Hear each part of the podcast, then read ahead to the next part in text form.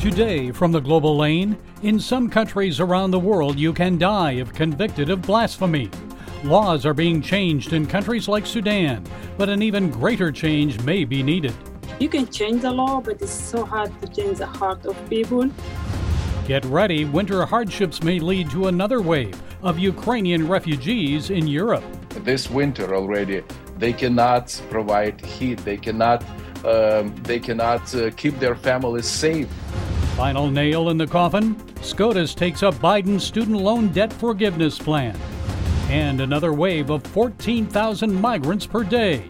Who will stop it? It's an immigration system that has to be reformed, and yet there's no discussion of it in Congress. And it's all right here on the global lane.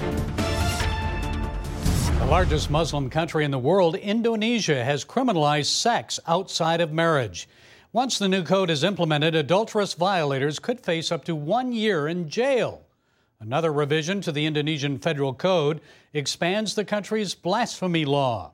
Earlier this year, Pew Research Center found that blasphemy laws remain on the books in at least 40% of the countries around the world. And in countries like Pakistan, Afghanistan, Saudi Arabia, you can be put to death if you're convicted of committing blasphemy against Muhammad. Well, here with more are two guests Christine Sequenza, Policy Director for the National Association of Evangelicals, and Mariam Ibrahim, a Sudanese Christian who was jailed and faced death for committing apostasy in Sudan. Mariam's story is told in her book, Shackled. Tell me, Christine, this is quite a problem around the world. I mean, are you surprised by any of this? It's been going on for quite a while. Well, thank you, Gary. Um, I'm not surprised by by any of it. I'm also the co-chair of the campaign to eliminate blasphemy and apostasy laws, which comes out of the International Religious Freedom Roundtable Secretariat. And what we focus on at the campaign is eliminating blasphemy and apostasy laws around the world. So you're not wrong that Christians are jailed, um, extrajudicially killed around the world for uh, the freedom of religion or belief or the lack thereof. But also, so are Muslims um, in every sect, depending on where they live, they are persecuted if they are a min- minority. So at the campaign, what we've been doing is working on two resolutions that, in conjunction, um, are working to repeal the death penalty where the death penalty exists for blasphemy and apostasy. So the first resolution is a moratorium on the death penalty, and that one uh, in November was actually put through the Third Committee on Human Rights at the United Nations and was recently voted on. Uh, 126 members voted in favor of that one that's uh, nation states. In that particular language, our campaign was advocating to add freedom of religion or belief to protect persecuted minority religious groups around the world. Now, we didn't get FORB language in that particular resolution. We only got um, language that specifically talks about uh, a moratorium on the death penalty for a human right, which, if you look at the Article 18 of the Universal Declaration of Human Rights out of the United Nations, can be defined as blasphemy and apostasy. But the more exciting resolution that we um, have been working on in the United Nations, also voted out of the Third Committee on Human Rights, is a, uh, a resolution specifically focused on extrajudicial killings. And in that one, we were able to add freedom of religion or belief language. And we were very excited to see 131 um, United Nations member states vote in favor of that, including eight that had previously abstained, um, including Ghana which we were really excited about. But there's work to be done um, on Nigeria. Mariam, you spent five months in prison in Sudan with your young son. You also gave birth to baby Maya while you were there. Your case drew international attention to and condemnation of blasphemy laws. I guess apostasy, leaving Islam, is no longer punishable by death in Sudan, but it's still on the books in about uh, 20 countries. Why is that? Well, um, I spent over um, five months in prison, yes, and it's actually um, the law itself you know, it's say it's abolished in Sudan, but there's other, you know, criminal charges that can lead to apostasy. And there's many cases still now in the court in Sudan. And um, uh, we hear like a lot of times it's just a bad government. It's not just the law, it's a bad government. Of, you can change the law, but it's so hard to change the heart of people.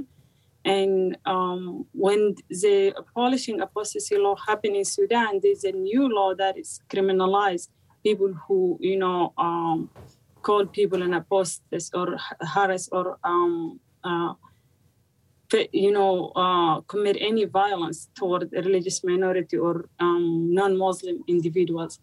Just for um, from you know human rights perspective, this law shouldn't be even. There's no any discussion about this law because most of these countries actually signed the Declaration of Human Rights Law, and they are obligated by this law to to respect um, those who really convert or change their religion or in some cases, just free speech can can lead to apostasy. Yes, it's one, it's one thing to uh, uh, sign agreements, another thing to follow them. Uh, also, follow. changing hearts and minds, as you mentioned. Miriam, I also want to know uh, there was a global outcry and activism which led to your release, but many people were actively praying as well. So, how important is prayer? Oh, prayer is very important, and as as a believer, we do. I, I believe that um, my son and I prayed inside that dark prison in Sudan, and God put us in many people's heart to pray and to advocate for us. Prayer always work, and um, but also faith. Uh, you know, prayer with no work, you know, is is not helping. So I, I believe as we pray, also pray that God will put the right people you know in the right mm. positions like you know to uh, to to speak the truth and to to seek justice and to stand with the oppressed and who also face violence so it's it's very important that we we pray for our leaders and and for good leaders because as god uses good people to do his work satan uses um you know the people also to do the evil work.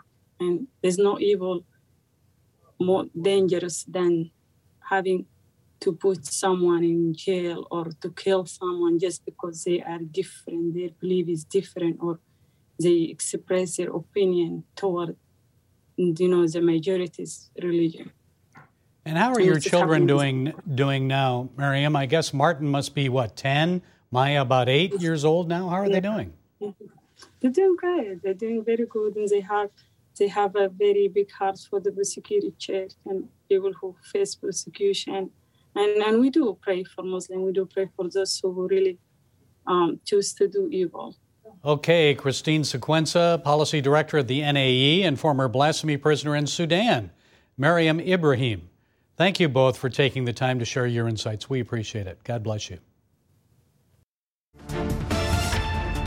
An urgent appeal to Europe to get ready for a new wave of Ukrainian refugees, with hundreds of thousands on their way, seeking warmth and refuge. That word from the head of the Norwegian Refugee Council, Jan Egeland, who says it's really a choice between freeze or fleeing.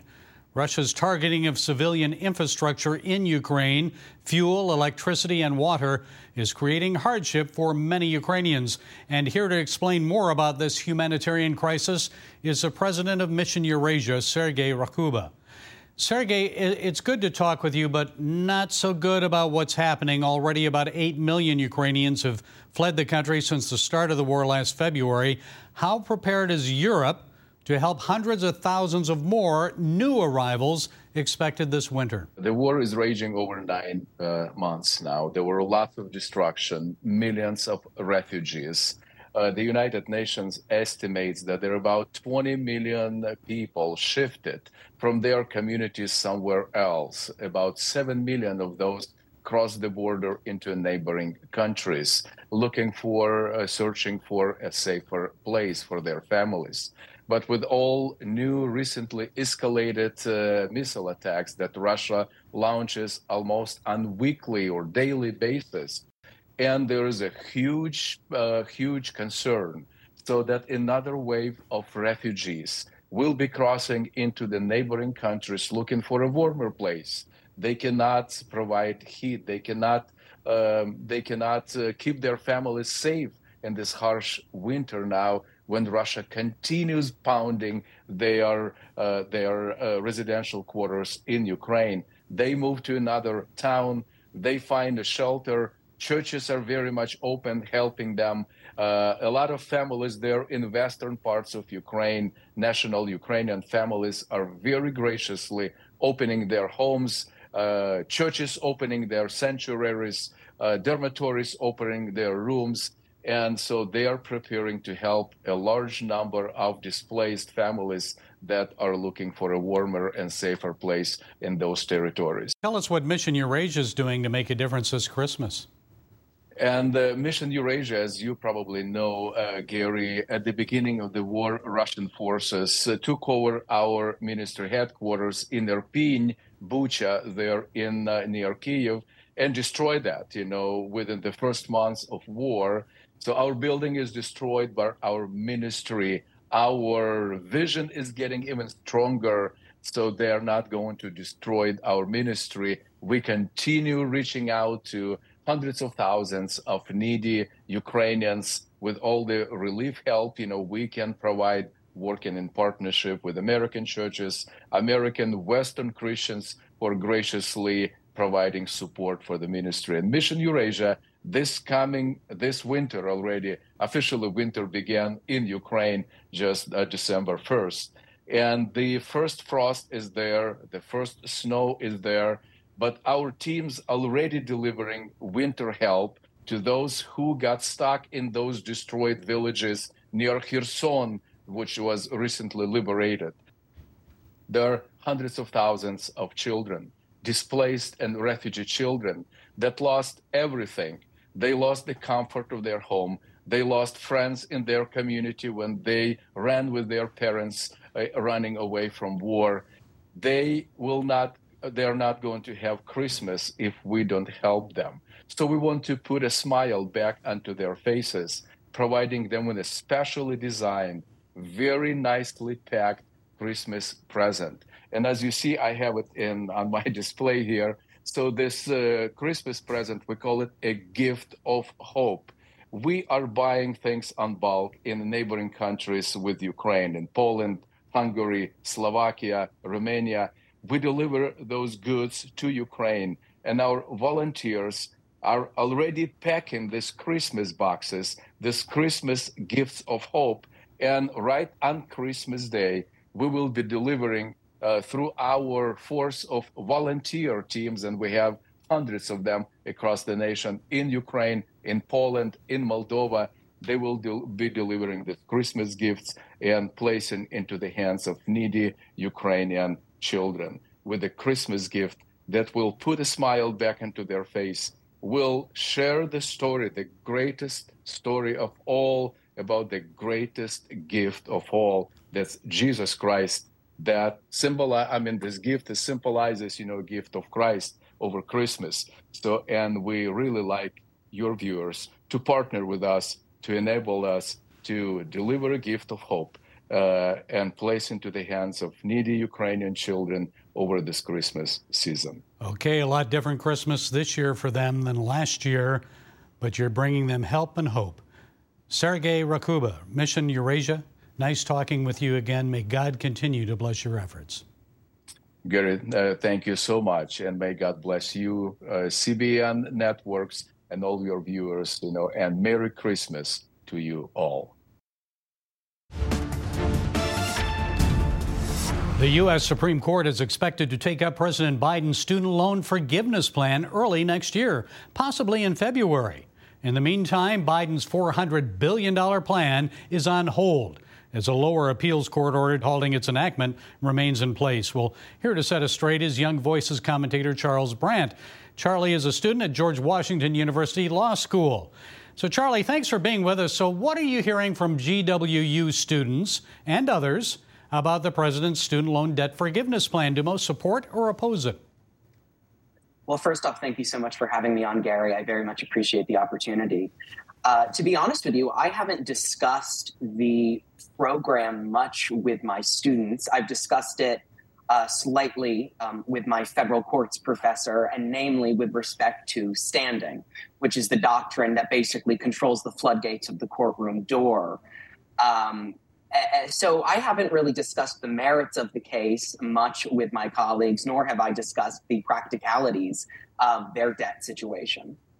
Well, the president based his executive order on the HEROES Act, but that's only to be used in times of national emergency, is it not? What do you think? Well, according to Judge Pittman, Mark, Judge Mark Pittman, excuse me, of the United States District Court for the Northern District of Texas, that is a fair reading of the statute. It was passed um, on the onset of the Iraq War in 2003 to give the Secretary of Education leeway to waive or modify debt uh, in connection, directly in connection with a national emergency, essentially to ensure that those who had taken loans um, pursuant to the Higher Education Act would not be put in a worse financial situation because of their military service. Now, the statute also includes rather broad language such as national emergency. Um, and uh, it is on that basis that the administration argues that the HEROES Act authorizes this mass discharge of debt on a society wide scale.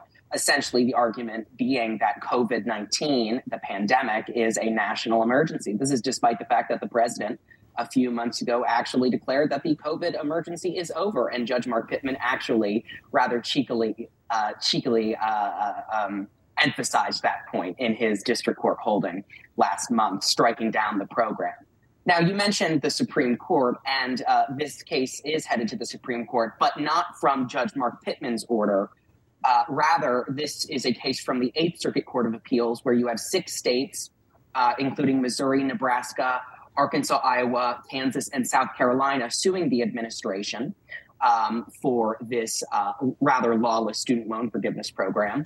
And the Eighth Circuit found that because Missouri likely had standing, uh, and because the equities, essentially a balancing of fairness factors, weighed uh, or rather counseled in favor of, of, putting the program on hold, they did so. And from that ruling, the administration is headed to the Supreme Court, where oral arguments are to be had in February, and where we can expect a decision both on the merits uh, and standing, well, rather on the merits if there is standing in June. Well, uh, you're a law school student. What are most of your professors saying about the potential Supreme Court ruling on this? How do they and you expect the court to rule, and why? I haven't discussed it much with my professors. I have to be honest with you. What I can say, based on a second year law student's perspective, is that the big question here is that of standing. Whether or not Missouri has asserted an injury in fact that is fairly traceable to the allegedly unlawful conduct of the defendant, i.e., the Biden administration and the Department of Education, um, and whether that injury, in fact, fairly traceable to such conduct, is likely, not merely speculatively, to be redressed by favorable judicial resolution. So that is the Article 3 standing doctrine as set forth by the United States Supreme Court in a case called Lujan versus Defenders of Wildlife, decided, I believe, in the 1990s. Okay, Charlie, quickly then, how likely would a disfavorable ruling from SCOTUS uh, kill any future action? Would Congress take up the cause legislatively? Well, I don't think President Biden has nearly enough support in Congress, especially in light of the Republicans taking the House of Representatives uh, in the next couple of months. Um, but he lacked the support even with a united Democratic uh, government, a Senate of Democrats and a, a, a, House of Democrats. He, he lacked the necessary support because more moderate centrist Democrats, and I, and especially the Senate, were, I think, uncomfortable with the idea.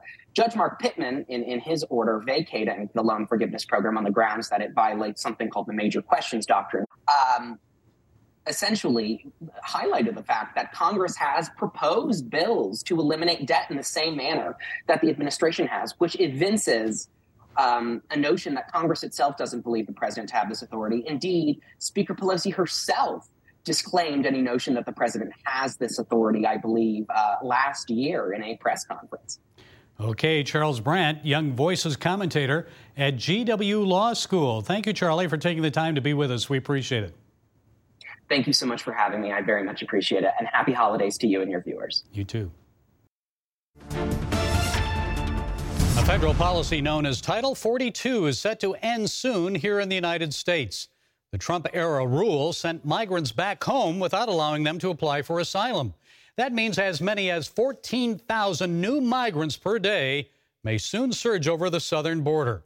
Already more than 2,400 daily encounters are occurring in El Paso, Texas, and that's just one border crossing. Nationwide, a record 2.7 million migrants crossed the U.S. southern border in fiscal year 2022.